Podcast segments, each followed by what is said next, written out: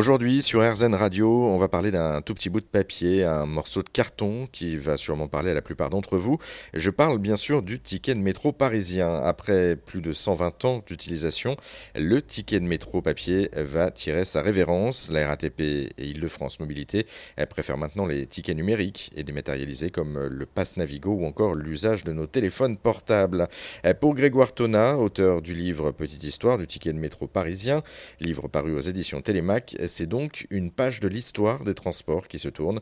Alors avant de refermer le chapitre, Grégoire Tona souhaitait revenir justement sur cette histoire du ticket de métro. Alors au début, il n'y avait, y avait que trois tarifs. Il y avait trois couleurs différentes parce que c'est des repères visuels pour les, pour les contrôleurs, les poinçonneurs. Trois tarifs, première classe, puisqu'il y avait des premières classes dans le métro, deuxième classe et un billet d'aller-retour. Ça, ça a duré longtemps. Il faut attendre 1930, soit 30 ans après, pour qu'il y ait un quatrième tarif, qui là soit un tarif réduit pour les mutilés de guerre. Mais ça s'explique parce qu'on est dans l'entre-deux-guerres et que les associations d'anciens combattants, qui sont des lobbies très puissants, font du lobbying pour obtenir des droits, notamment dans le métro. On a souffert, on a des droits, ce qui est tout à fait légitime. Et donc, ils ont des emplacements réservés dans les rames et ils ont un tarif réduit rien que pour eux. Et le deuxième tarif réduit, il n'interviendra que 48 ans après l'inauguration de la première ligne pour les familles nombreuses. Mais 48, c'est déjà la fin du baby-boom. C'est dans les années 70-80 pour la carte orange ou pas? Parce qu'il y a un tournant à ce niveau-là aussi.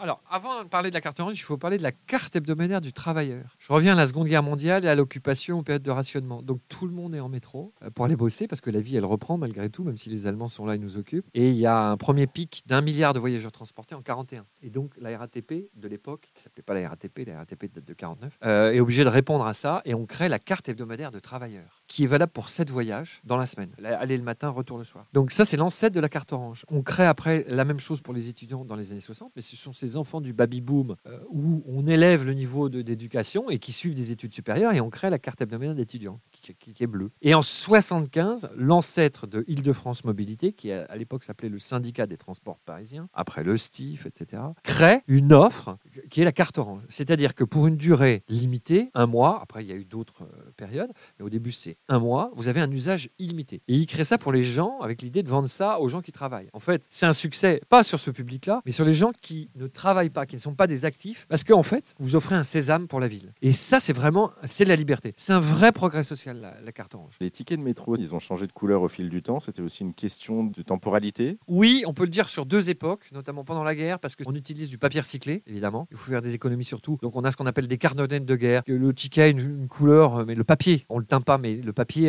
ce qu'on appelle des cartonnettes de guerre. Il est euh, une espèce de beigeasse. Mais sinon, à certains moments, il prend une couleur. Oui, alors, est-ce que c'est politique Mais c'est plutôt un, souci d'image. En 92, le nouveau patron de la RATP veut révolutionner la maison, etc. et décide qu'il faut changer l'identité, la charte graphique, ce qui n'avait pas vraiment été fait comme ça, du métro. Et il choisit une nouvelle charte graphique qui est toujours en cours. Et l'agence de communication du design à l'époque, qui fait le logo, lui donne une couleur qui est une espèce de vert jade un bleu, vert, un truc indéfinissable, qui est en plus une tannée en impression, parce que s'il faut cinq couleurs pour le faire, donc ça doit leur coûter un bras, donc c'est pas vraiment économique.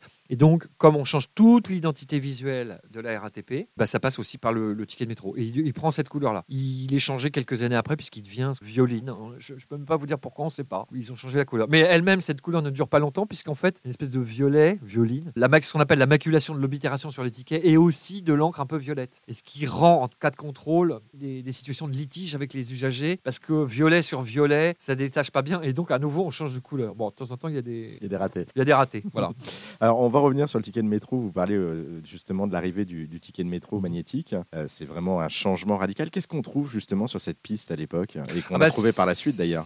Alors, en fait, sur le ticket de métro, vous avez toutes les indications. En fait, c'est de la traçabilité. Mais ça existait déjà avant, hein, avec l'oblitération du, du, poinçonneur. Vous avez bah, l'endroit où vous êtes entré, la station, le composteur, vous avez composté votre ticket. Chaque composteur a, une lettre. Vous avez euh, le jour et l'heure, le jour de l'année, donc 160, le 162e jour de l'année. Vous avez le, jour de la semaine, lundi, mardi, mercredi, jeudi, et vous avez la tranche horaire matin ou après-midi et l'heure. Voilà. Donc 6, 2, je sais pas quoi, donc 6 de l'après-midi, donc 18 heures. Et voilà. Ces informations qui sont imprimées sur le ticket qui apparaissent, ça se décode facilement. Dans le livre, je l'ai expliqué. Et vous avez ces mêmes informations qui sont codées sur la bande magnétique. Donc c'est en fait, c'est un double filet. Et puis autre chose, la bande magnétique, elle permet de passer évidemment dans le composteur. Elle guide en fait. Il est guidé. Euh, et donc effectivement, à ce moment-là, elle est, euh, elle, elle est magnétisée quand vous l'achetez au guichet. les tickets sont, arrivent avec la bande magnétique, mais qui n'est pas codée. Elle n'est pas codée valable. C'est-à-dire pas oblitéré. C'est la machine qui, dans, quand vous commandez un ou deux tickets, un carnet, tarif réduit, ce que vous voulez, euh, Paris, Sergi Pontoise, etc., et ça vous le code dessus, et ça vous donne l'autorisation d'entrer et de sortir avec. Alors on continue notre, notre petit voyage justement euh, au fil du temps. On, a parlé de la carte orange, mhm. on, a parlé justement de cette évolution aussi avec les tickets euh, magnétiques. dans les années qui suivent, en fait, quelles sont les évolutions principales qu'on va trouver Je pensais notamment à la carte Navigo, etc. C'est le début de la dématérialisation qui, qui commence ou... Oui, le, le, passe Navigo, c'est le début de la, fin de la carte orange et c'est le début de la dématérialisation. Oui. c'est à partir de quand en fait? C'est il y a une vingtaine d'années. Euh, voilà. En fait, la technique euh, de dématérialisation, elle est inventée depuis euh, presque 30 ans. Hein. À Paris, parce que c'est Paris, parce qu'on est en France, le poids de l'histoire, et qu'il y a beaucoup d'acteurs, puisque vous savez que le ticket de métro aujourd'hui, la tarification, moi, je me suis fait, je me suis fait agresser physiquement sur une dédicace il y a quelques années. En disant, vous comprenez, c'est dégueulasse, pour aller de Paris à Sergi, ça coûte tant. Je dis, ben, alors d'abord, moi, j'ai fait qu'un livre, je travaille pas pour la RATP, ni pour le syndicat des transports, et en fait, les gens font un amalgame. La RATP est un opérateur technique. Son boulot, c'est de faire démarrer les trains à l'heure dans de meilleures conditions et qu'ils arrivent au mieux. Euh, celui qui gère la politique tarifaire en Ile-de-France, c'est pas la RATP, c'est le, c'est alors anciennement le STIF qu'on appelle aujourd'hui Île-de-France Mobilité, qui est en fait le bras armé transport de la région Île-de-France, qui est évidemment le principal financeur des, des, transports. La RATP intervient dedans et évidemment touche une partie de l'argent du ticket, mais au même titre que la SNCF, enfin au prorata de l'usage la SNCF, certaines compagnies privées qui travaillent en grande banlieue. Euh, voilà. Et après, cette manne, évidemment, elle est reversée aux différents acteurs euh, à hauteur de, l'utilisation qu'il en est fait. parce que je, vous pose la question, parce que pareil, dans un avenir, euh, enfin dans un passé plus, plus ou moins lointain, je me souviens de, cartes, il y avait la carte Navigo, mais mmh. il y avait aussi, après, c'était transformé en passe, etc. Oui, aujourd'hui, on est dans une période où tout est marketing et il y a une offre tarifaire qui est pléthorique. C'est-à-dire que vous avez des, on vous propose une tarification en fonction de tous vos besoins. Vous venez deux jours à Paris, vous êtes touriste, vous avez l'offre, je sais plus trop quoi, euh, j'ai oublié des noms, euh, je l'ai mis dans le livre, euh, voilà. Et donc en fonction de vos besoins, vous pouvez prendre un truc un jour, deux jours, sept jours, trois mois, un an, voilà, en fonction de vos besoins. Donc évidemment, on, s'adapte aux besoins et aux usages au quotidien des usagers. Aujourd'hui, c'est un milliard 700 000 quand même par an, hein. donc c'est pas, pas tellement plus qu'en 46. Hein. Oui, c'est ce que j'allais vous dire. Avec les moyens de l'époque. 1,5 hein. milliard, hein, vous disiez tout à l'heure. Ah, absolument. 1,5 milliard en 46. donc effectivement, y a On l'a dépassé il n'y a pas très longtemps, le milliard 5. Hein.